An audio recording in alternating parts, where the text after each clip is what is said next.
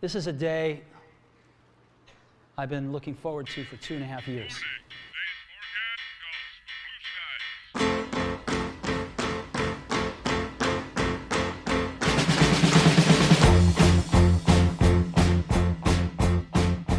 Boa noite! Boa noite, boa tarde e bom dia, né, gente? Que hoje a live está internacional e estamos com uma super convidada. Tenho duas convidadas maravilhosas hoje. Sejam muito bem-vindas. Boa noite, Ná. Boa noite. Tudo bem, gente? Bem-vindos. E bom dia para Aline Silvestre, que está na Austrália, Aline. Austrália, direto do futuro. Olha, que é amanhã. Sábado de manhã, 9 horas. Bom dia, boa noite, boa tarde. Obrigada pelo convite. Imagina, Aline, é um prazer sempre ter você aqui. A Aline já é nossa parceira, como vocês conhecem, né, pessoal?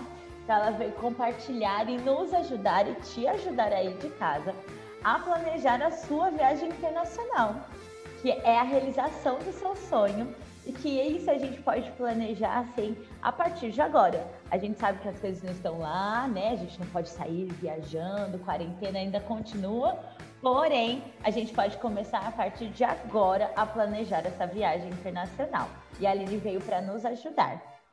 Certo, Aline? Com certeza, e principalmente aproveitar esse período para fazer isso, né? Para planejar e se preparar realmente para quando as coisas melhorarem, as fronteiras começarem a abrir de novo, já está tudo pronto para partir realmente. Então, vamos aproveitar esse período também, não, não desistir dos sonhos, né? Mas usar esse tempo realmente para se preparar. Perfeito! E eu gostaria de convidar você a enviar o link, já que você já está assistindo aqui conosco. Então envia nos grupos dos amigos aí, porque às vezes você quer viajar com seus amigos. Envia para a família, porque também a gente viaja internacionalmente com a família, entendeu? Já envia, envia esse link para todo mundo, para que todo mundo possa acompanhar essa live gostosa que a gente vai ter essa noite, ou esse dia, ou é, depende de onde você estiver, ou o horário que você assistiu. Mas eu gostaria também de convidar você a curtir o nosso vídeo, né? Se inscreva no nosso canal, aciona o sininho, que todas as vezes que nós tivermos lives, você vai poder assistir e será avisado antecipadamente, para você estar por dentro de tudo que acontece aqui na Escola Discover. E aí eu também vou falar para vocês, as, comecem a seguir a Aline, que ela tem várias dicas. Como é mesmo, Aline? Passa para gente seu Instagram. Instagram é arroba neuroenglishconfidence. Então, neuro de neurociência, English de inglês e confidence de confiança. E eu também compartilho sempre dicas para melhorar o seu inglês, melhorar sua confiança para falar, para morar fora e tudo mais. Muito bom! Então, olha só, a gente vai mandar também no chat para vocês começarem a seguir a Aline no, no Instagram de vocês. Já marquem também a gente, já marca a gente lá no Instagram, no Escola Discover. A gente vai, vai também fazer um momento foto para vocês, maravilhosas. E aí, vamos começar. Ah, e outra coisa, né, gente? A gente está falando aqui de perguntas, mas temos perguntas de planejamento. Mas deixa eu abrir aqui, olha só. Boa noite, Lucas, que já está aqui. Kaique, boa noite. Boa noite a todos que já estão aqui nos assistindo. Sejam bem-vindos. Mandem as perguntas de vocês aqui no chat do YouTube para nós, tá? Que eu vou ficar encarregada de ler também. E a Adriana está aqui também para me ajudar hoje, nova host, né? Canal Discover. Ela tem, a gente tem algumas perguntas também para ajudar a tirar as dúvidas de vocês, tá bom? Podem mandar aqui, nós vamos responder. E aí, por onde a gente começa então a pensar nesse planejamento, gente? Oi, Vanessa, boa noite. O que, que a gente começa a pensar? O que, que é necessário? Primeiro a gente escolher o lugar. O que, que eu faço, Aline? Escolho o lugar primeiro? penso assim, para onde que eu vou viajar? Bom, quando a gente fala de primeiros passos, é, eu acho que a primeira coisa é para onde que eu vou, né? Qual que é o país, é, o que, que eu quero com esse intercâmbio. Então, se eu quero aprender inglês, ou se eu quero aprender uma outra língua. Porque se eu quero aprender inglês, eu vou para um lugar. Se eu quero aprender espanhol, eu vou para outro lugar. Então, a escolha do local é muito importante. E depois de escolher o local, realmente o país também escolher a cidade, né? Porque varia muito. Por exemplo, Canadá. Canadá tem várias cidades dentro do Canadá, né? Toronto é diferente de Vancouver, que é diferente de Calgary.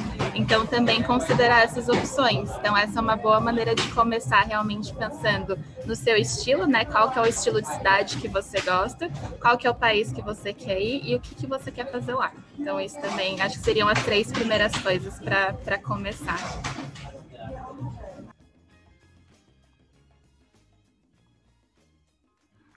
Muito bom. E eu acho que uma preocupação grande que as pessoas têm, né, apesar de muita gente estar tá indo viajar por conta própria, é saber se a gente precisa de uma agência, né, para fazer nossas reservas, se a gente consegue fazer isso sozinho com segurança. Conta um pouquinho da sua experiência para gente. Se for a primeira experiência internacional, eu super recomendo fazer com alguma agência, porque eles já sabem, né? Então eles estão lá justamente para isso. As agências estão lá justamente para te ajudar, para te dar sugestão, para te dar opinião, para te dar todos os caminhos. Tem muita coisa burocrática também para resolver, questão de visto, questão de seguro-saúde. Então, às vezes, quando é a primeira vez, a gente ainda não sabe todos os detalhes, né? E a agência consegue nos ajudar com isso. Então, a minha primeira viagem foi por agência. E, e, depois que você faz a primeira vez, se você se sentir mais confortável, tudo bem. Aí você consegue começar a fazer por você mesmo, né? É super confiável, tem vários sites também na internet é, com dicas, com links para a gente usar. E aí, conforme você vai fazendo, você já sabe o site que você pode confiar, o site que não, e aí você começa a ficar mais confortável. Mas se for a primeira viagem, eu super recomendo fazer com, com quem sabe, né? Com agência e tudo mais. Tem uma coisinha aqui no chat. Eu vou falar boa noite a todos, quem acabou de chegar, né? Na verdade. E a gente vai falar aqui, Luquinhas, como a gente consegue planejar mesmo. A gente está começando a dar algumas dicas. Mas eh, teve uma pessoa que comentou aqui que saber o país, a cidade, saber também o motivo, por que você saber o porquê você quer ir, a Cake Covers comentou aqui, ver qual é a cultura, né? De lá, por que, que ir morar lá, essas coisas, pesquisar, saber um pouco sobre o lugar é importante, né, Aline? A cultura, por exemplo, existem alguns gestos que nós fazemos no Brasil que às vezes em outro país é, é, é entende-se de outra forma, né? Com certeza. Então, internet e YouTube estão aí para isso, né? Há uns anos atrás a gente não tinha essa facilidade. Mas com certeza, assim, pesquisar sobre a cultura, uma vez que você está fazendo essa, essa escolha né, de país, de cidade, pesquisa sobre a cultura, pesquisa sobre o clima também, né? Muita gente ignora o clima. É, pesquisa a época do ano que você vai. Então, por exemplo, Canadá. É, eu morei lá por dois anos. Então, assim, se você for em junho, julho, que é verão, é uma coisa. Se você for em dezembro, janeiro, que é inverno, é como se fosse outro país completamente diferente.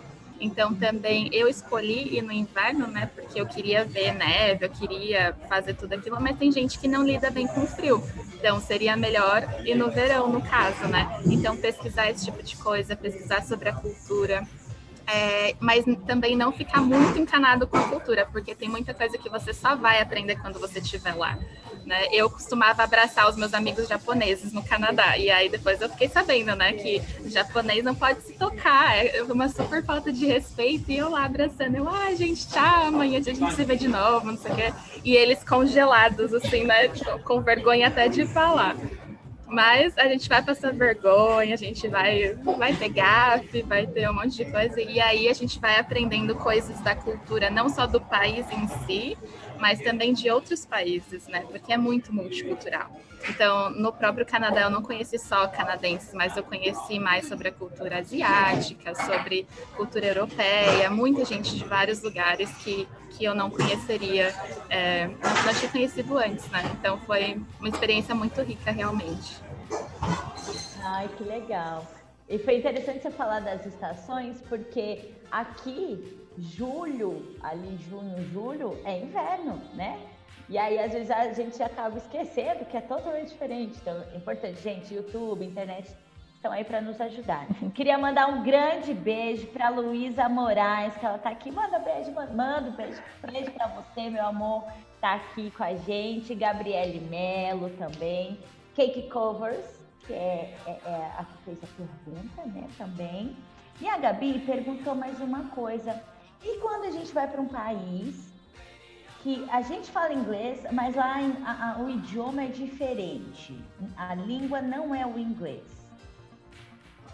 Aconteceu comigo, né, quando eu fui fazer um mochilão na Europa, França, Alemanha. Na Alemanha eles ainda falam mais, mas assim, França eles não falam inglês, Itália eles não falam inglês. E eu acredito assim que o maior problema é você assumir que todo mundo tem que falar inglês com você, né? Não, assim, se, se as pessoas viajam para o Brasil, a língua vai ser português se eu viajo para França, a língua vai ser o francês. Então tá, mas eu não falo francês, o que, que eu faço então? O que eu fiz foi aprender uma frase naquele idioma. Então a minha frase é: eu não, desculpa, eu não falo francês em francês, je ne parle pas français. É, eu não falo alemão em alemão, eu não falo italiano em italiano. Então eu chegava, sorria e falava: desculpa, eu não falo a sua língua. E aí ficava esperando a reação da pessoa. Aí a maioria dava risada, é, quebrava um pouco aquele gelo, porque eles viam que pelo menos eu estava tentando, né, com um sotaque, com uma pronúncia de qualquer jeito, mas eu estava tentando me comunicar com a pessoa na língua dela. E aí eles se ofereciam, eles falavam, ah, eu posso tentar falar inglês com você, porque eles também não têm a confiança de falar inglês, né, porque também é segunda língua. Então, muitas vezes eles não falam inglês, não é porque eles não querem, é porque eles também aprenderam como segunda língua, assim como a gente, então eles têm muita vergonha de falar, né? Mas é mais esse sentido realmente. Então, pelo menos você aprender alguma coisa naquela língua, só para quebrar o gelo. E aí depois tentar se comunicar em inglês, com mímica, com gesto, com Google Tradutor, né? Quem quer dar um jeito. Então, não ficar encanado com isso também. Isso é muito verdade mesmo. Eu lembro que na França muito pouca gente fala inglês. Eles têm também, além de né, o inglês ser uma segunda língua, eles muitos não gostam e não querem realmente falar inglês com você. Então, esse esse quebra-gelo aí também usei bastante, viu? Funcionou. E tem a questão da época, né? Como a Aline falou antes, quando eu viajei foi no verão. Então, verão é uma época muito turística, então, bar, restaurante, loja, as pessoas se preparam mais para falar inglês, porque sabem que é uma época que vai ter bastante turista, né? É, e só um comentário também, não seja aquele turista sem noção, né? Que chega assim, ah, porque eu sou turista, você tem obrigação de falar comigo, né? Tipo, tô trazendo dinheiro pro seu país. Não, eles estão abrindo a porta do país deles para você experienciar, né, a cultura, a vida e assim tenta se conectar com os locais, né? Não fica só nas partes turísticas. Então esse quebra-gelo é muito legal. Excelente. É, deixa eu ver. A gente estava falando bastante, né, sobre viajar e as pessoas têm muita dúvida sobre o intercâmbio. Mas eu acho legal a gente falar um pouquinho no que pensar quando a gente vai fazer um roteiro assim a passeio mesmo. Né? Como que funciona, o que, que a gente tem que levar em consideração, onde a gente acha os melhores preços né, de passagem. Como que como você planeja suas viagens de passeio? Eu sou a louca das listas, né? Meus amigos falam a Aline das listas, que eu faço checklist para tudo. Eu faço checklist dos checklists que eu tenho que fazer, sabe? Nesse nível. É, então, é, primeiro eu vejo os pontos turísticos, obviamente, né? Assim, não tem como ir para Paris e não ver a Torre Eiffel, é, sabe? Tem coisas que tem que ter, não tem como. Não é assim, ai, não quero ser turista. Vai ser turista sim, vai os turistar, clichês, vai né? ver os lugares, vai fazer os clichês. Tem que ter, tá? Tem que ter. Tem que ter as fotos para compartilhar no Instagram, aquelas coisas todas. É, então, faça a lista do clichê primeiro, porque é mais fácil, né? Os lugares lugares que eu quero ver. Ah, eu quero ver isso, isso, isso, isso. E depois começa a ver pelos seus interesses, né? Por exemplo, quando eu fui para Londres é, de mochilão, eu sou a louca do Harry Potter também. Então eu sabia que tinha as coisas do Harry Potter, que eram interesse pessoal. Então eu fui vendo quais que eram as opções dos lugares que eu tinha que ir, né? Depois, pesquisa é, a questão de transporte, né? Que pontos que são perto uns dos outros para você ganhar tempo. Então, você vai andar muito. Então, tenta fazer meio que um grupinho, né? Esse dia eu vou para essa região, esse outro dia eu vou para essa região. Ganha tempo. E a questão de passagem, eu uso muito sites de busca de passagem, né? Não da companhia aérea em si, mas eu uso muito Skyscanner eu uso Kayak também e tenho Viaja.net, que são todos sites de busca e eles trazem os melhores preços de passagem, né? E, e, sempre fazer também a comparação de viagem interna, o que, que fica mais barato no caso? É ônibus, ou é trem, metrô, transporte público, né? É, então, sempre fazer essa comparação dos transportes e, e do que, que, vai ficar mais fácil para você, né? E se você quer gastar um pouco mais, aí tudo bem, aluga um carro ou pega um Uber. É, faz alguma coisa nesse sentido. Depende também do quanto você está disposto a gastar. Mas dá para viajar com qualquer orçamento, né? Desde o mais basiquinho até o ficando em resorts, hotel cinco estrelas, dá para fazer todos os níveis, não tem problema. Bacana. Falando então ainda sobre o roteiro, é... sobre acomodação. A gente sabe que você agora está num hostel, né? E muita gente não conhece. Queria que você falasse um pouquinho da sua experiência. Como é ficar no hostel, né? Dividir aí o quarto com outras pessoas que você não conhece. Nossa acomodação também é muito de preferência, né? E eu acho que eu já fiquei em todos os tipos de acomodação possíveis, assim. Já tô morando em hostel agora de novo, mas já morei em casa de família, é, tem residência estudantil, né, para quem vai ficar mais tempo, e até casa de locais também, né, que tem couchsurfing, tem várias opções. O hostel, para quem não conhece, no Brasil a gente chama, chamava, acho que de albergues, agora acho que já está chamando de hostel também é, que é mais chique, né? Albergue fica aquela coisa meio tumultuada. Mas é, hostel, né? É como se fosse um, um hotel, né? As palavras são parecidas, mas ao invés de ficar em quarto individual, é um quarto compartilhado. Então, geralmente, na hora de fazer a reserva, você escolhe se você quer quarto feminino, masculino ou mix e aí você também escolhe a quantidade de pessoas no quarto. Por exemplo, tem quartos femininos com quatro pessoas, né? Então vão ser no máximo quatro. Tem quartos com 12, 15, 18 pessoas, que aí sai mais barato também. Tem acomodação por tipo 10 dólares, sabe? Tem umas coisas assim muito baratas. Então depende do quanto você quer gastar, do quanto você está disposto, porque aí depende de quem vai vir com você, né? Pode ser que você pegue um quarto com quatro pessoas, mas você vai ficar sozinho. É, nunca se sabe. Pode ser que vão vir umas pessoas muito maluquinhas assim para ficar com você. É, mas tem de tudo um pouco, né? Tem gente que ronca, tem gente que não ronca. Mas é uma experiência incrível, porque no hotel, quando você fica sozinho, você não se conecta com outras pessoas, né? É só você ali, você tá na sua zona de conforto. E para mim, o melhor do hostel é essa parte do, da vida social, realmente. Então, até nas áreas em comum, na cozinha, na sala de jogos, você vai conhecer pessoas de países diferentes, de culturas diferentes, você vai fazer outros amigos, é, conversar sobre assuntos diferentes, vai realmente sair da sua zona de conforto. Então, acho que isso é o que me faz ficar em hostels, né? e dividir quartos de verdade, se acostuma, né? Não, não tem problema, assim. É, é muito gostoso, porque aí você vai ter pessoas com quem conversar. Se você quiser ficar quietinha também, não tem problema. Você fica ali na sua cama, no seu cantinho, tá tudo certo. Então, tem, tem vários momentos, né? Mas o hostel eu gosto muito por causa disso, pela oportunidade de conhecer pessoas que você não conheceria na sua vida normal, digamos assim, né? No seu dia a dia. Então, é, é muito legal, realmente. Fora a oportunidade, não só de conhecer pessoas, mas a oportunidade de a cultura, né? Porque aí você não está pesquisando na internet.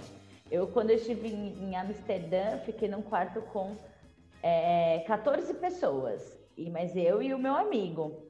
E nós conhecemos japonesas que tinham morado em Barcelona, em vários outros países. E aí, ali com elas, a gente conversava em inglês, era muito legal.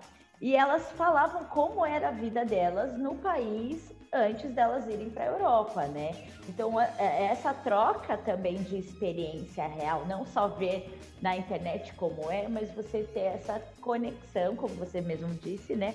Essa troca de experiência. Depois a gente foi passear por Amsterdã juntos ali, fizemos vários passeios, porque daí você encontra ali também conforto, afinidades, né?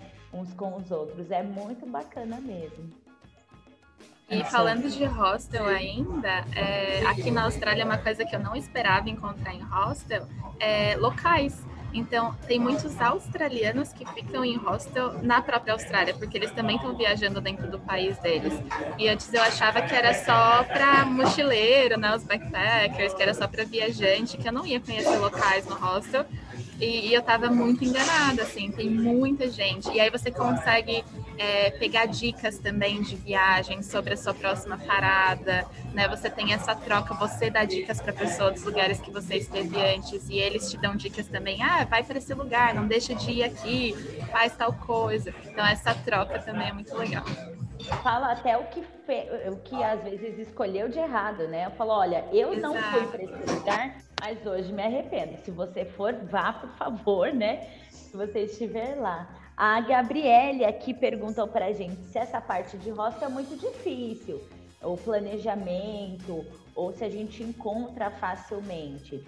Como a gente tem falado, Gabi, é, é, é mais tranquilo. Hoje em dia se torna muito comum, né, Aline? Total. E eu tenho dois aplicativos que eu uso, né, para fazer reserva dos hostels. Um chama Hostel World, de mundo mesmo, né? E eu acho que eles têm inclusive no Brasil. É, e o outro é o Booking, né? Booking.com. Então ele mostra não só hotéis, mas ele mostra hostels também. Então é bem fácil e é bem seguro, principalmente quando os hostels estão linkados com esses sites maiores, você sabe que você pode confiar, né? Que é uma coisa segura, não vai ser tipo um buraco no meio do nada que você não sabe onde você está indo. É, sempre buscar por esses sites, sites de busca também, né? Assim como passagens aéreas, usar esses aplicativos para busca de acomodação. Então eu super recomendo, é super confiável. Excelente. E bem mais barato que hotel, né, gente? Então, para quem está procurando aí economizar, é uma opção, é uma opção segura, né? E barato, assim, barato mesmo. Na Austrália, por exemplo, uma noite num hotel basiquinho, assim, sem muita coisa, eu diria assim, no mínimo 150, 170 dólares uma noite. Né? Com esse valor de uma noite num hotel, você paga a semana inteira no hostel. Né? Você consegue, assim, por 20, 25 dólares a noite no hostel. E também dá para trocar trabalho por hospedagem, né? Que é o que eu estou fazendo. Então tem aplicativos como Workpackers, que é um aplicativo brasileiro, inclusive, mas está no mundo todo é, Helpex, uh, Workaway, que você pode trocar trabalho, você trabalha algumas horas no hostel, né? Ajudando a limpar, com recepção, com evento, é, social media, o que for. E aí, em troca, você não precisa pagar hospedagem, né? Então, é mais uma forma de prolongar a sua viagem, porque aí você consegue economizar uma grana trabalhando algumas horas no hostel. Então, é isso que eu tenho feito hoje. Eu tô no hostel faz três meses. É, e estou estendendo dessa forma, né? Hoje estou fazendo recepção. E é, é, muito tranquilo, assim, eu faço duas horas por dia, quatro horas no final de semana, e não faço todos os dias, e é muito tranquilo, assim, é, vale muito a pena, realmente. Se eu soubesse disso há sete anos atrás, gente, tava lá ainda, né? Ó, eu tinha vida. Mas tava viajando esse mundão, olha só. Ai, então, ok, falamos sobre acomodação, né? Passamos um pouquinho sobre esse tema. E uma outra preocupação muito grande também que a gente tem quando vai viajar para outro país é o dinheiro. Como que a gente faz aí a conversão da moeda? É melhor levar dinheiro ou cartão? Cartão de crédito? Como que você faz nessa parte? Ah, quando eu fui para o Canadá, eu fiz tudo por agência, então a própria agência me indicou um cartão pré-pago, né, que eu pagava em real e ele já convertia ali e carregava no cartão, como se fosse um cartão de crédito, só que eu pagava antes, né, então eu decidia quanto de dinheiro que eu queria colocar no cartão, ele trans, é, transmitia, transfer, convertia, né, para moeda do Canadá, dólar canadense, e aí eu usava como se fosse um cartão do país mesmo, né, que é muito fácil e dá para fazer várias moedas diferentes em um cartão só. É, se você for ficar mais tempo no país, eu recomendo você abrir uma conta bancária no país, né? Se você for ficar vários meses, porque não dá para ficar carregando o cartão, aí você fica meio que saco cheio, né?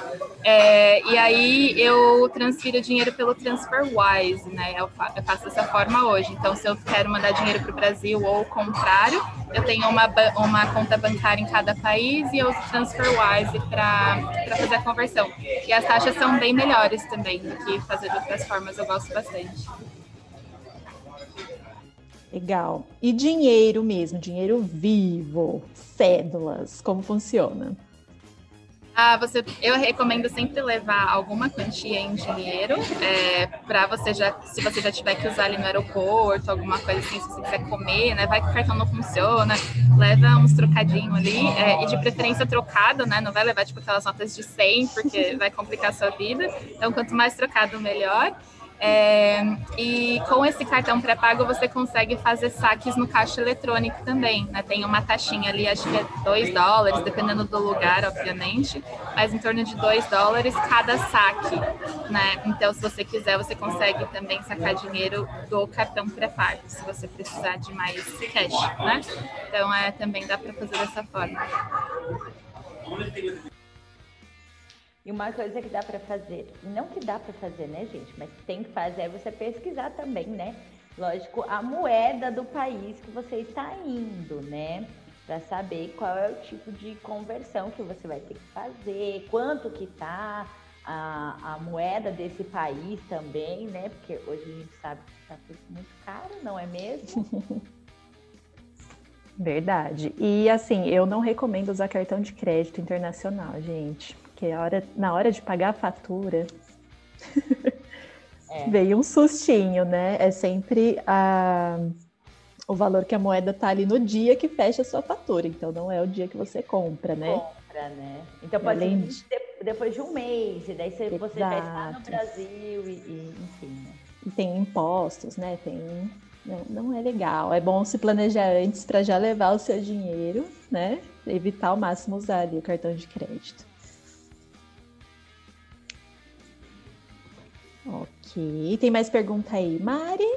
Deixa eu ver, aqui tem algumas coisas, né? Teve a, a Lu perguntou se foi difícil, mas isso a gente acha que vai respondendo no decorrer, eu acho, da live. Mas sobre adaptação de comidinhas, eu acho que foi uma coisa que a, a Vanessa perguntou aqui pra gente. Sobre alimentação, Aline. Então você já esteve em vários países, né? A Adriana também, eu também, mas como que você é, é, se adaptou assim com essa questão alimentar dos lugares? Socorro, né? Comida igual brasileira não existe. Comida é uma das partes mais difíceis para mim e, inclusive, eu sou vegetariana, então ainda tem um extra, né? É, para me preocupar.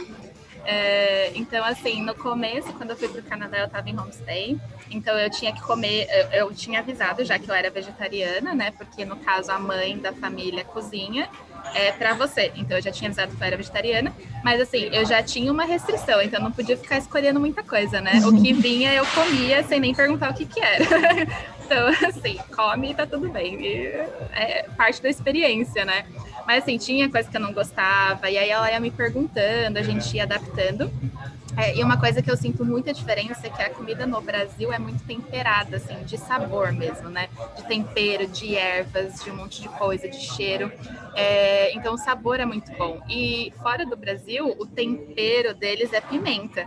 Então, assim, é spice. É, e aí eu fiquei assim, meu Deus, é tudo spice. Eu não como spice, né? O apimentado. Eu falei, eu não gosto de comida apimentada. Então eu fui conversando com ela, explicando, olha, eu não tô acostumada com comida apimentada, né? E aí eu fui adaptando. Nos lugares eu sempre pergunto se é apimentado, aí eu peço para não fazer apimentado quando é. Então, é, é, realmente, assim, e na, na Europa também. Comida italiana, eu amei, assim, Itália foi o país que eu me esbaldei, que eu acho que é o mais parecido com o nosso. E aí, massa, risoto, pizza, eu tava no paraíso, né? Eu falei, ah, eu vim pra Itália só para comer. E, e aí você vai se adaptando. E assim, e se permita experimentar, né? Se você tá num país que tem uma comida típica, por exemplo, Espanha, vou comer uma paella, vou comer uma tortilha, sabe? Pesquisa sobre a comida do país para você ter essa experiência. Comer um crepe na França, sabe? Tomar um vinho do Porto em Portugal. É, então faça esse tipo de coisa também, né? Se, se permita viver a cultura do país através da alimentação também. E aqui na Austrália é muito fish and chips, né? Peixe e batatinha frita e hambúrguer é muito assim americanizado, muito da Inglaterra também, né? Colonização. É, não é uma preferida, mas a gente se vira. E assim, morando em casa eu cozinho, né? Então se eu quero cozinhar comida brasileira, arroz feijão, eu faço, mato à vontade e, e tá tudo certo. Ou me levo num restaurante brasileiro uma vez ou outra para matar saudade de casa. Tem sempre tem alguma opção, né? Mas é, eu conheço brasileiros que moram fora há cinco anos e só comem comida brasileira. Então, assim, também se permitir ter essa experiência, sabe? De, de experimentar realmente coisas novas, não só no que você já conhece. Né, mas se permitir abrir os seus olhos e, e o seu estômago para coisas diferentes também. Gente, Excelente. a alimentação é uma das coisas é, é muito importantes realmente, né? É, e, e traz até um prazer quando você conhece algo novo, é, é, nos faz muito bem, né? Você se abrir, como a Aline falou. Então, aproveitem, experimentem. Aí vocês vão saber se gostaram ou não, não é mesmo? Exato. Arroz e feijão a gente pode comer a qualquer momento, né, gente? Mas eu senti muita falta do sal na comida também, porque é bem sem sal, né? Dependendo do lugar. Eu usava daí os molhos, sabe? Uhum. Dependendo, assim, como ela falou, em alguns restaurantes tinha bastante coisa spicy, assim. E aí, como não tinha tanto sal, eu falei assim, deixa eu experimentar esse molho aqui. aí uns molhos bem diferentes e tal. Aí eu, eu, eu acabava utilizando os outros sabores, assim, para não sentir tanta falta. Mas é diferente, gente. Comida brasileira é a melhor. Não tem igual. Muito bom. E Aline, você que viaja bastante, né? Já viajou bastante, continua viajando. Como que você se organiza para arrumar sua mala para viagem? Porque assim, tem gente que gosta de levar o guarda-roupa inteiro, leva a casa junto, né? Uma pausa, mulherada, entendeu? Que gosta de levar muita coisa. Calma. Vamos ouvir o que a Aline tem para dizer. Aline, posso levar uma, pequena, uma mala média, uma pequena e uma grande para essas viagens, Aline? Se sim, que tipo de viagem eu, eu posso levar isso? Porque também, às vezes, pode ser que você vai fazer uma viagem, vai ficar num hotel, num resort, e você consiga. Mas assim, né? Quais estilos de viagem a gente pode levar determinadas quantidades, assim? Nossa, prepara, né? Essa, essa coisa de packing, unpacking o tempo todo, né? Faz mala e desfaz, enfim. É, eu odeio fazer mala. Eu gosto de viajar, mas eu odeio fazer mala. Então eu ainda sofro com isso até hoje quando eu fui para o Canadá, eu levei a minha vida. Ainda mais porque eu fui no inverno. Então, assim, eu, eu podia levar. Sempre consulta com a sua companhia aérea primeiro, né? Para ver quanto de mala que você pode levar que está incluso. Senão você vai ter uma surpresa no aeroporto. Assim, mala extra e peso extra de mala não é barato, tá? Então, assim, pesquisa antes o quanto que você pode levar. Tem companhia que é 23 quilos, às vezes é uma mala, às vezes são duas. Tem companhia que são 32 quilos. Quando eu fui para o Canadá, eram duas de 32. Então, assim, eu queria levar. Era muita coisa, gente. Duas malas de 32 e mais duas malas de mão, 10 quilos cada uma.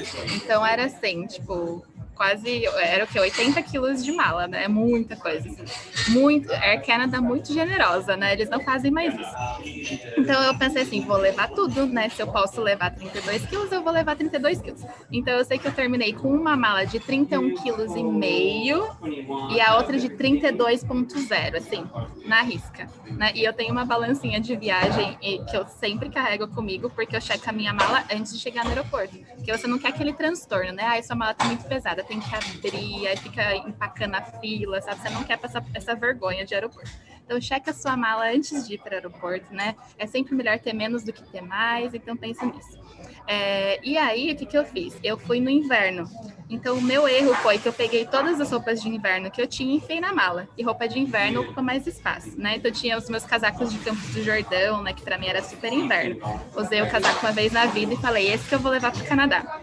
Cheguei lá, as minhas roupas de inverno do Brasil eram as minhas roupas de outono no Canadá, porque eu vestia 10 camadas e eu tava com frio ainda. Porque assim, roupa de inverno do Brasil não é roupa de inverno canadense, tá, gente? Então, essa é a importância de pesquisar o seu destino, né? Não, era assim, era neve, era eu peguei menos 37 graus. Você acha que o meu casaco de Campos do Jordão ia dar conta? Fala, não, né? Passei vergonha e frio, né? Não, assim, e não usei praticamente nada. Eu, eu usei no ano seguinte, no outono eu usava as minhas roupas de inverno no Brasil. Então, assim, eu tive que comprar roupa lá, obviamente, né? Eu tive que, eu comprei um casaco bom de inverno é, e era ele todos os dias. Assim, não tem estilo, tá, gente? No inverno, você quer estar tá quente, você não quer estar tá estiloso, você quer estar tá confortável. Então, era assim, era um inverno que se eu deixasse, ele andava sozinho pelas ruas já, porque era todos os dias o mesmo casaco.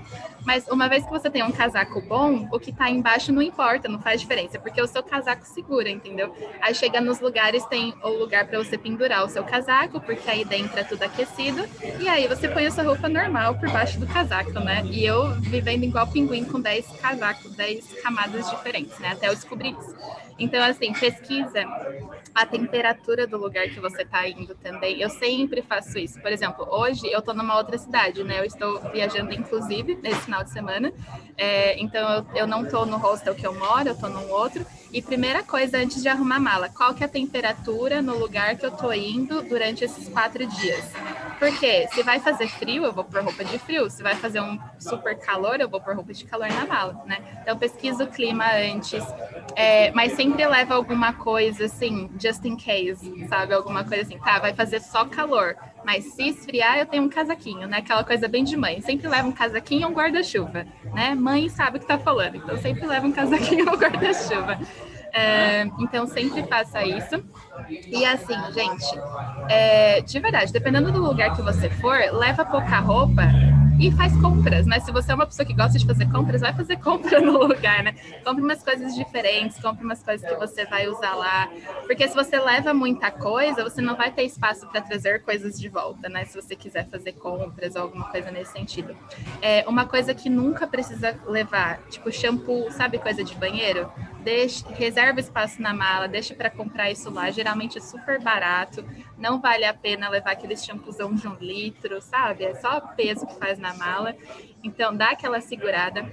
É, coisa de cabelo, secador e chapinha. Geralmente tem no hotel, né? Se você for ficar em hotel, até nos hostels também tem. Você pode pedir na recepção, não precisa levar. A menos que você tenha o seu de paixão, assim, né? Mas economiza espaço na mala. Sapato se eu usei salto duas vezes nesses anos, acho que foi muita coisa, sabe? Assim, salto você não vai usar dificilmente, porque você vai andar muito, depende do seu estilo de viagem. Então, leva sapato confortável. Se tiver calor, leva sandalinha. É, se tiver chovendo, leva uma bota de chuva sabe? Para você tem que ficar confortável, porque se você não estiver confortável, não adianta ficar linda para as fotos e não conseguir andar porque tá com bolha no pé, sabe assim? Então, eu sou a pessoa do conforto.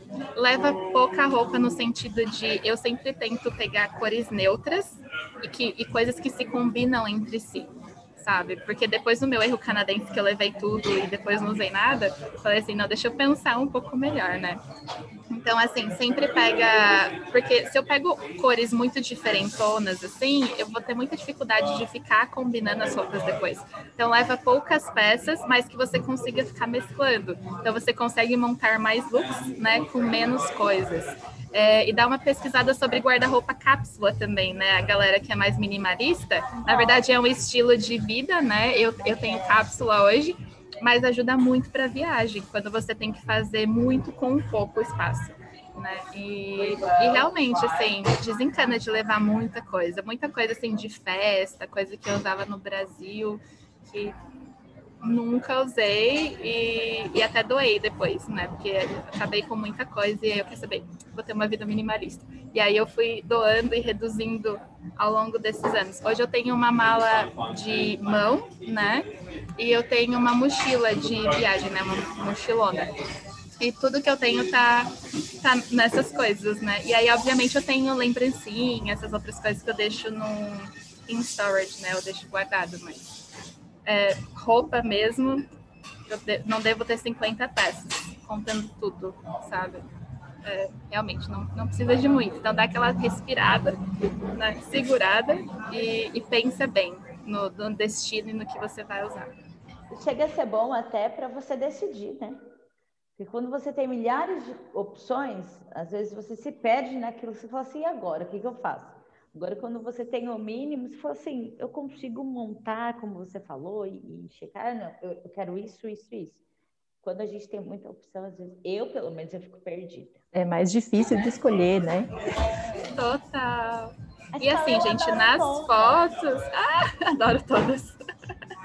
E assim, nas fotos, as pessoas não estão se preocupando com essa roupa, sabe? Ah, vou repetir roupa na foto. A pessoa está preocupada com o lugar da foto, entendeu? Tipo, desculpa, mas você não é tão importante assim. Pode repetir a roupa, ninguém vai ficar olhando para tua roupa. Se você tá lá na Torre Eiffel, se você tá lá em Londres, né, no Big Ben, as pessoas vão estar tá olhando a paisagem, elas não vão ficar prestando atenção na sua roupa. Muito verdade.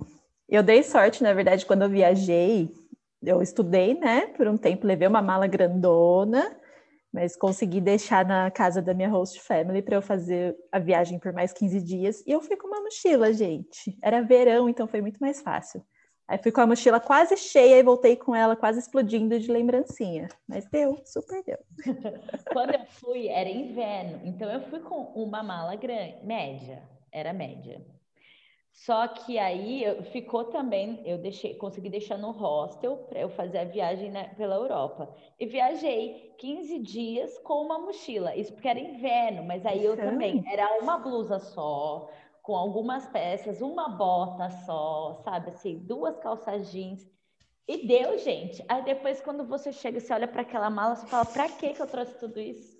Sendo que 15 dias para você. Do... Ah, não. Então, pessoal, Planeje. É bem isso. Quando eu fui para a Europa também, eu fiquei 30 dias. É, começo de inverno, era novembro, então estava começando o inverno. Um casaco de inverno, uma bota boa e o resto não importa, entendeu? Porque é todas as fotos, um mês com o mesmo casaco. Porque era isso, eu tinha que estar quentinha. E aí eu levei roupa para sete dias, né? Na verdade, eu levei roupa para nove, dois dias extra. E uma vez por semana eu parava na lavanderia, né?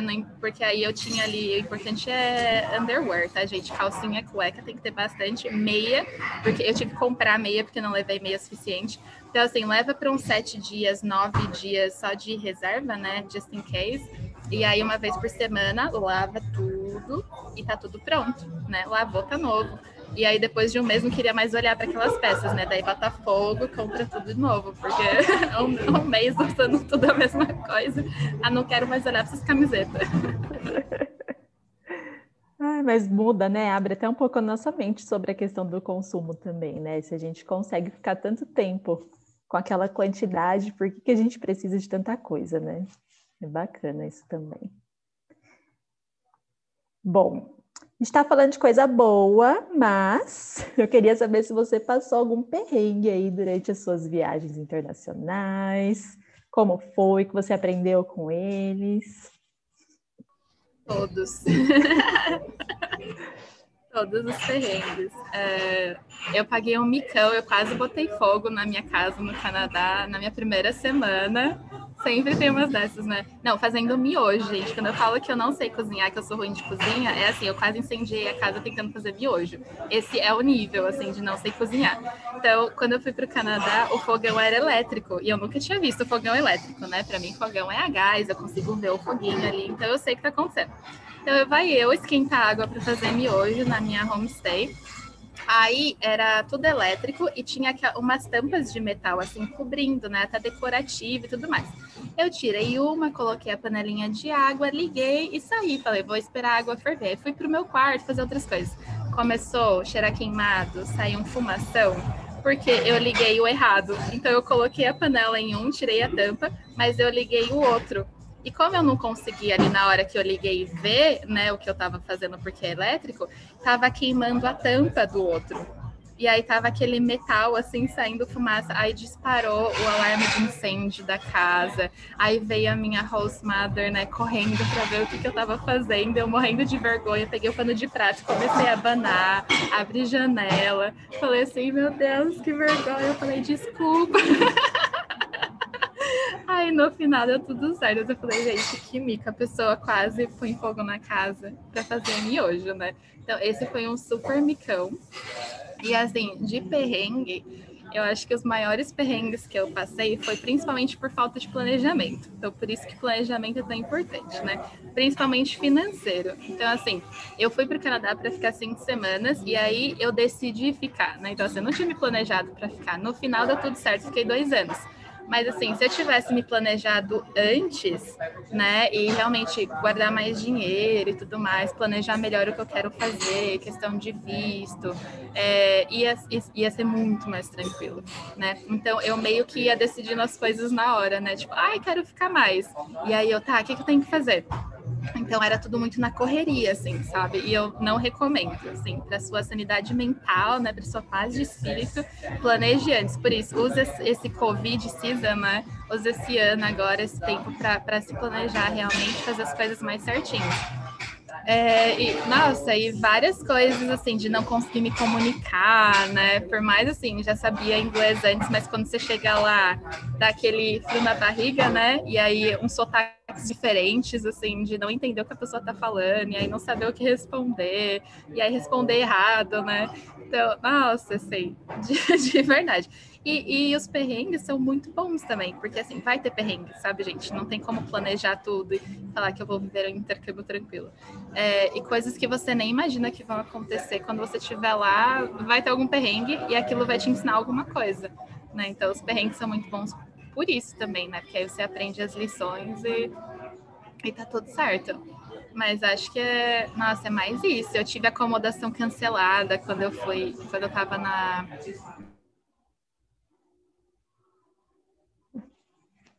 Deu uma travadinha. Suspense, suspense. Acho que deu uma travada. Ela estava falando. Então, eu vou continuar aqui. Cancelou ah, dia antes. Oi, foi? Foi. Deu uma que, que parte que eu parei? Você parou falando que é, você teve uma hospedagem cancelada. Isso. E aí eu tive que, que me virar assim, no dia para arrumar um lugar para dormir, sabe?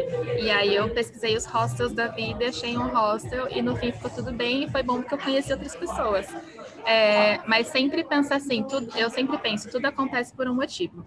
Então, se aquela hospedagem foi cancelada, é porque não era para ser aquilo. E aí eu conheci pessoas no hostel, eu fiz outros amigos e aquele perrengue me levou para outras situações boas depois, sabe? Então, acho que, que tem muito disso também, da gente confiar que tudo acontece por uma razão, não se deixar levar pela emoção e pelo nervosismo ali na hora, né? Tipo, meu Deus, minha hospedagem foi cancelada e agora eu vou dormir na rua, né? Não, tipo, calma, ok, foi cancelada o que, que eu vou fazer, né? Quais são as minhas opções? Então, sempre pensar na solução e não ficar focando no problema. Eu acho que foco na solução, o que, que eu vou fazer. Então, acho que isso é muito importante também. Eu tive também a hospedagem cancelada, mas eu fiz isso aí. Vamos se virar, pera um pouco, o que aconteceu, para onde que eu vou, quanto que é o outro, não sei o quê, um mais perto. Porque a gente tem que resolver, né, gente? Problemas surgem assim, ó, não tem o que fazer, né? Dia. Não é só na viagem, né? Na nossa vida todo dia. Então, a questão é solucioná-los, né? Deixa eu ver, Nácia, só um minutinho, só tem umas perguntinhas aqui. Eu tenho. Claro. Aham, uhum, a gente falou sobre essa adaptação. Tem uma pessoa que perguntou sobre privacidade também no hostel. É, se é alguma coisa muito difícil, se o pessoal respeita. O pessoal respeita muito, principalmente porque tá todo mundo no mesmo barco, né? Então, assim, por que, que eu vou desrespeitar o espaço da outra pessoa se eu também quero que respeitem o meu? Então, as pessoas que viajam, elas geralmente, né? Claro que tem gente sem noção, tá? Mas tô falando assim, no geral, é, as pessoas têm muita consciência porque tá todo mundo meio que viajante, né? Todo mundo meio que backpacker. Então, uma dica que eu dou para ter mais privacidade, geralmente hostels são beliches, né? Eu sempre pego a beliche de baixo, porque aí você pode fazer uma cortininha, né? E aí a luz não te atrapalha, né? Você põe um segundo lençol ali, ou uma canga, ou uma toalha ali no seu beliche. Ah, é a sua cabaninha, entendeu? Tipo, ninguém mexe na sua cabaninha. E geralmente tem os armários também, que você sempre ande com cadeado, né? Porque geralmente os hostels oferecem armários, mas não oferecem cadeado. Então você pode trancar as suas coisas dentro, né? Quando você sair, tudo. Cada, cada cama tem um armário respectivo, né? Geralmente. E aí você tem o espaço para trancar as suas coisas também.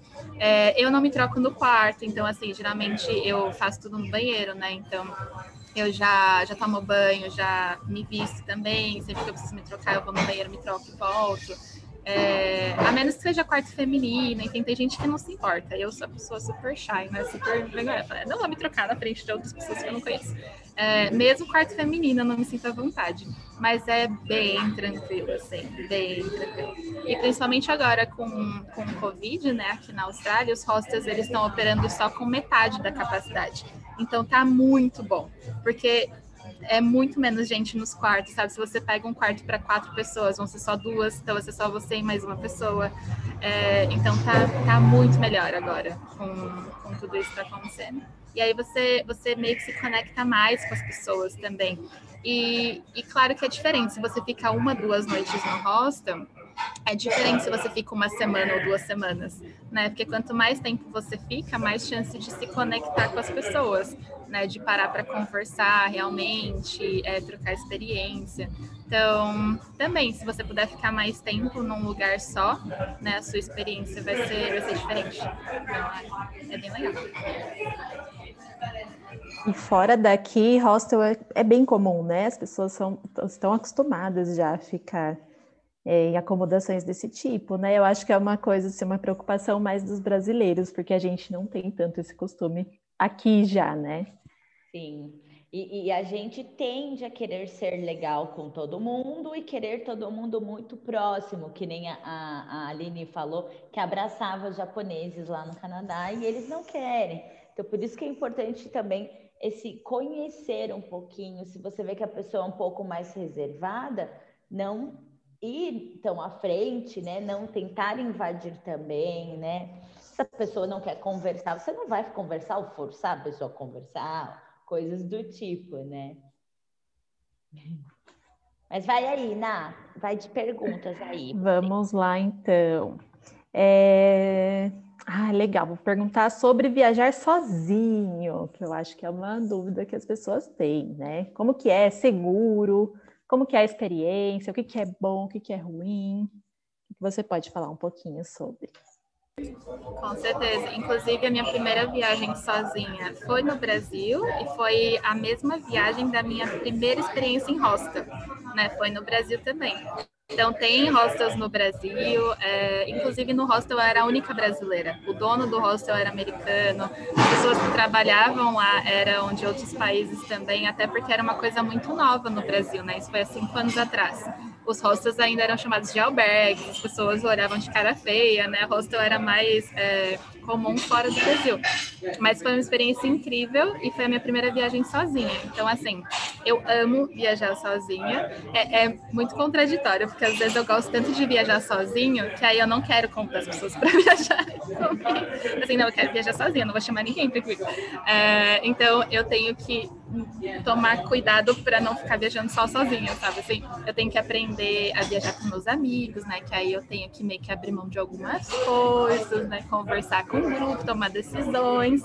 É, e viajar sozinha é liberdade, né? Se eu quero dormir mais, eu durmo mais. Se eu quero acordar às 5 horas da manhã, fazer uma caminhada na praia e ver o sol nascer, eu vou, não preciso ficar insistindo para alguém comigo, né? Ai, vamos acordar às 5 horas da manhã? Ai, mas eu quero dormir mais. Ai, mas não sei o quê, né? Então eu sou muito assim, tipo, ah, então deixa vou sozinha. Né? É, então, isso de não precisar ficar, de só fazer o que eu quiser, sabe? Se eu quero ir num museu, a, a outra pessoa não vai ficar reclamando, ai, mas museu é chato, sabe assim? Então, assim, eu vejo o que eu quero ver, é, é muito assim, libertador. Obviamente, sendo mulher e viajando sozinha, tem que tomar alguns cuidados, né? Então, eu sempre compartilho localização com as minhas amigas quando eu estava na Europa viajando sozinha. É, eu estava sempre postando no Instagram e eu falava para as minhas amigas: ó, se eu não postar nada por 24 horas, você chama a polícia. Mas pelo menos você sabe onde eu estava por último, né? Tipo, eu estava em tal lugar. É, não, brincadeiras à parte, mas sempre compartilhando é, localização, sempre deixando as pessoas pessoas saberem onde eu estava, até endereço, né? É, tudo isso, porque você nunca sabe, né, o que, o que, que, tem por aí. E viajando sozinha, no começo eu tinha muito medo, principalmente por ser do, no Brasil, né, então a gente tem isso de ficar meio que astuto, não saber muito bem se eu posso confiar naquela pessoa ou não. É, mas viajando fora do Brasil é muito seguro e eu conheci muito mais pessoas boas do que ruins, assim, no caminho. E de verdade, gente, a gente tem intuição e meio que um sexto sentido, né? Então, assim, se eu não tô sentindo de ir em tal lugar, ou se eu não tô sentindo de conversar com aquela pessoa, eu não vou fazer isso sabe? Respeitar realmente e ouvir a minha intuição. Tipo, ah, hum, não tenho muita certeza daquela pessoa, acho melhor eu não ficar em contato com ela, sabe assim? Então, sempre respeitar a minha intuição. É, e uma vantagem de viajar sozinho é que eu me forço a conhecer pessoas. Então, quando eu viajo com alguém, a tendência é que eu fique só com aquela pessoa, né, na nossa bolha feliz. Então, por exemplo, se eu viajo com outro brasileiro, a gente vai ficar só falando português, sabe? A gente vai ficar falando de coisas que já são do nosso círculo. É, dificilmente eu vou me conectar tanto com outras pessoas, né? E se eu viajo sozinha, não. Então eu vou conversar com as pessoas no hostel, inclusive fazer amigos e talvez viajar para o próximo destino junto, sabe, com os amigos novos. É, então, para mim, essa é uma vantagem também, porque aí eu meio que me forço a conversar com outras pessoas, né? Porque sou só eu. E quando as pessoas veem que você tá sozinha também, elas têm essa tendência de vir e conversar com você e, e ver o que você está fazendo, né? Tipo, ah, você está viajando sozinha, por quê? Não sei o quê. Então, é, abre muitas portas. Eu vejo como, como abre portas, realmente. Fora o processo de autoconhecimento, né? Porque aí você tem todas as possibilidades. Então, você escolhe para onde você vai, você escolhe o que você gosta e o que você não gosta de fazer. Então, eu aprendi muito sobre mim viajando sozinha, né? Ai, ah, não gosto de fazer isso, por que, que eu fazia isso antes? Ah, porque os meus amigos gostavam de fazer isso. Sabe assim? Então, é, é, é incrível, assim, é um processo muito incrível. Tô bom. É, tem mais perguntinhas aí, Mari? Posso ir para a próxima aqui? Deixa eu ver. Um, tem algumas, mas eu acho que algumas ela já respondeu, né?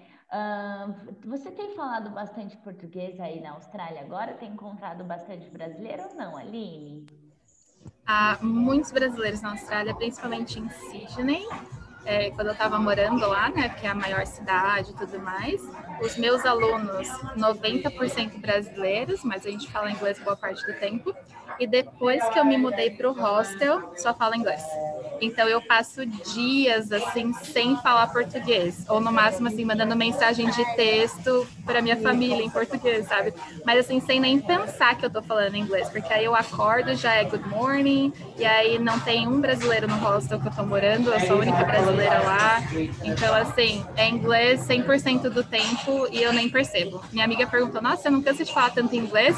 Aí eu nossa, eu nem percebi que eu tava falando tanto inglês, sabe? Então, fica muito natural, realmente. Acho que pode ir. Tem uma questão aqui, só eu acho que a gente mesmo pode responder, todas nós juntas.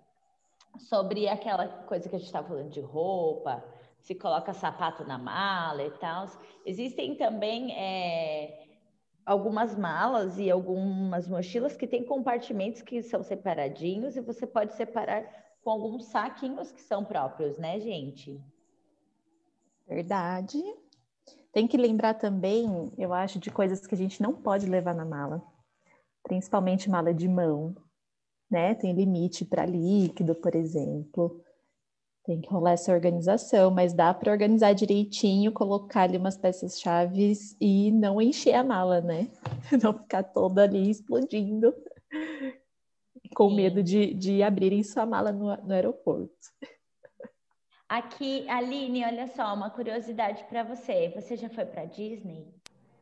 Não, eu fui para o parque do Harry Potter na Universal na Califórnia, mas para Disney nunca foi. Nunca foi um sonho assim. Talvez eu vá no futuro com a Malu, né? Com a, com a Ana, mas nunca tive isso de Disney, então não, não sei como é.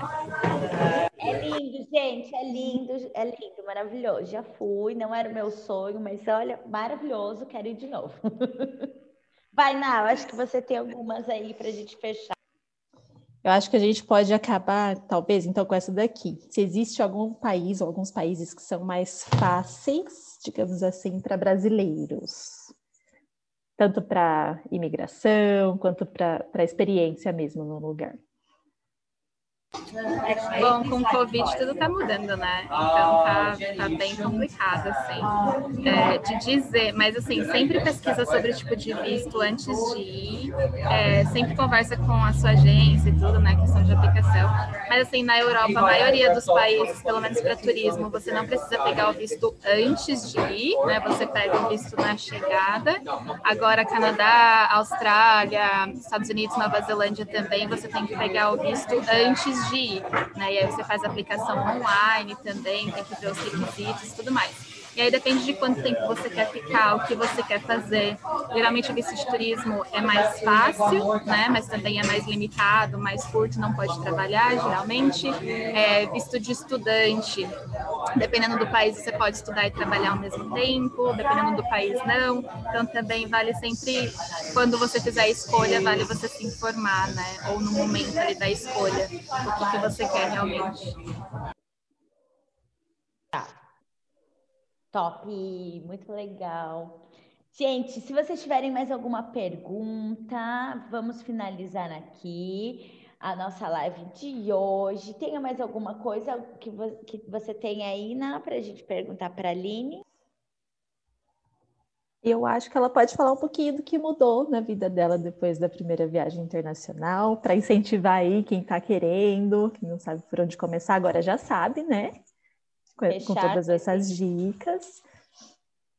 Exatamente. Nossa, o que mudou foi que eu não quero parar de viajar mais, né? Eu acho que a o primeiro é mais difícil, porque você pensa assim, como que vai ser? Será que eu consigo? Será que vai dar certo? Será que não vai dar certo? E depois da primeira você fala, poxa, que, que bom, sabe? Eu quero continuar fazendo isso. Tanto que eu saí para cinco semanas e tô há quatro anos, né? eu volto para férias, mas foram as cinco semanas mais longas da minha vida. E, e, não tenho previsão, assim, realmente, não quero voltar agora. É, ainda tem tantos lugares, aí você descobre um mundo totalmente novo, sabe? É meio que viciante. E aí você tá num lugar, já tá pensando no próximo. É, é realmente muito bom. Você realmente, o que mudou foi que eu vi que é possível, sabe? E que eu posso fazer muito mais do que isso. Então é, é muito bom, realmente. É uma experiência para a vida e só quem vai entende, né? É difícil. Antes de ir, eu via as pessoas fazendo intercâmbio tudo, mas era aquela coisa muito distante, eu não entendia, né? E aí eu fui e aí eu, ah, nossa, então era isso. Então é realmente só quem passa por isso que, que entende realmente que é.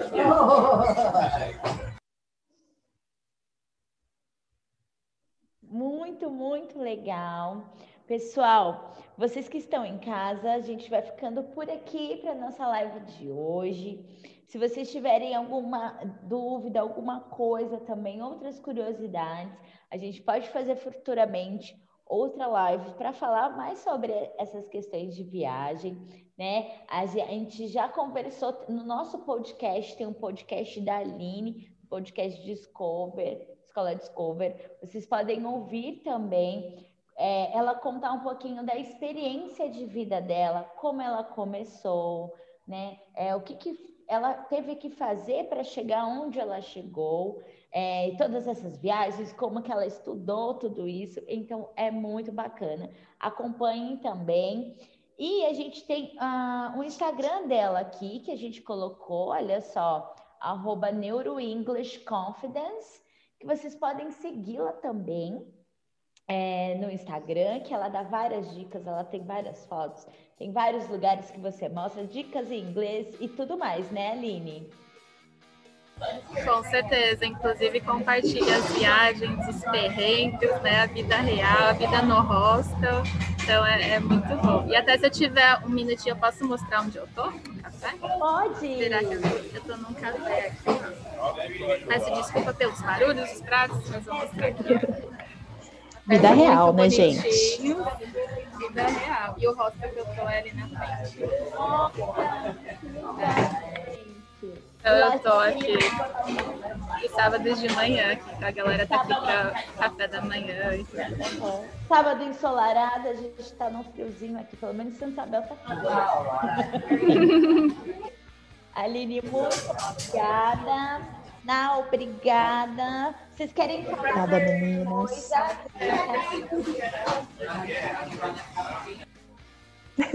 Foto, foto, foto. Obrigada, produção. Obrigada, produção. Vai fazer? Tá pronto? Estão prontas?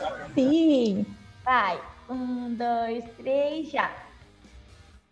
Tira a foto, galera. Olha com a gente.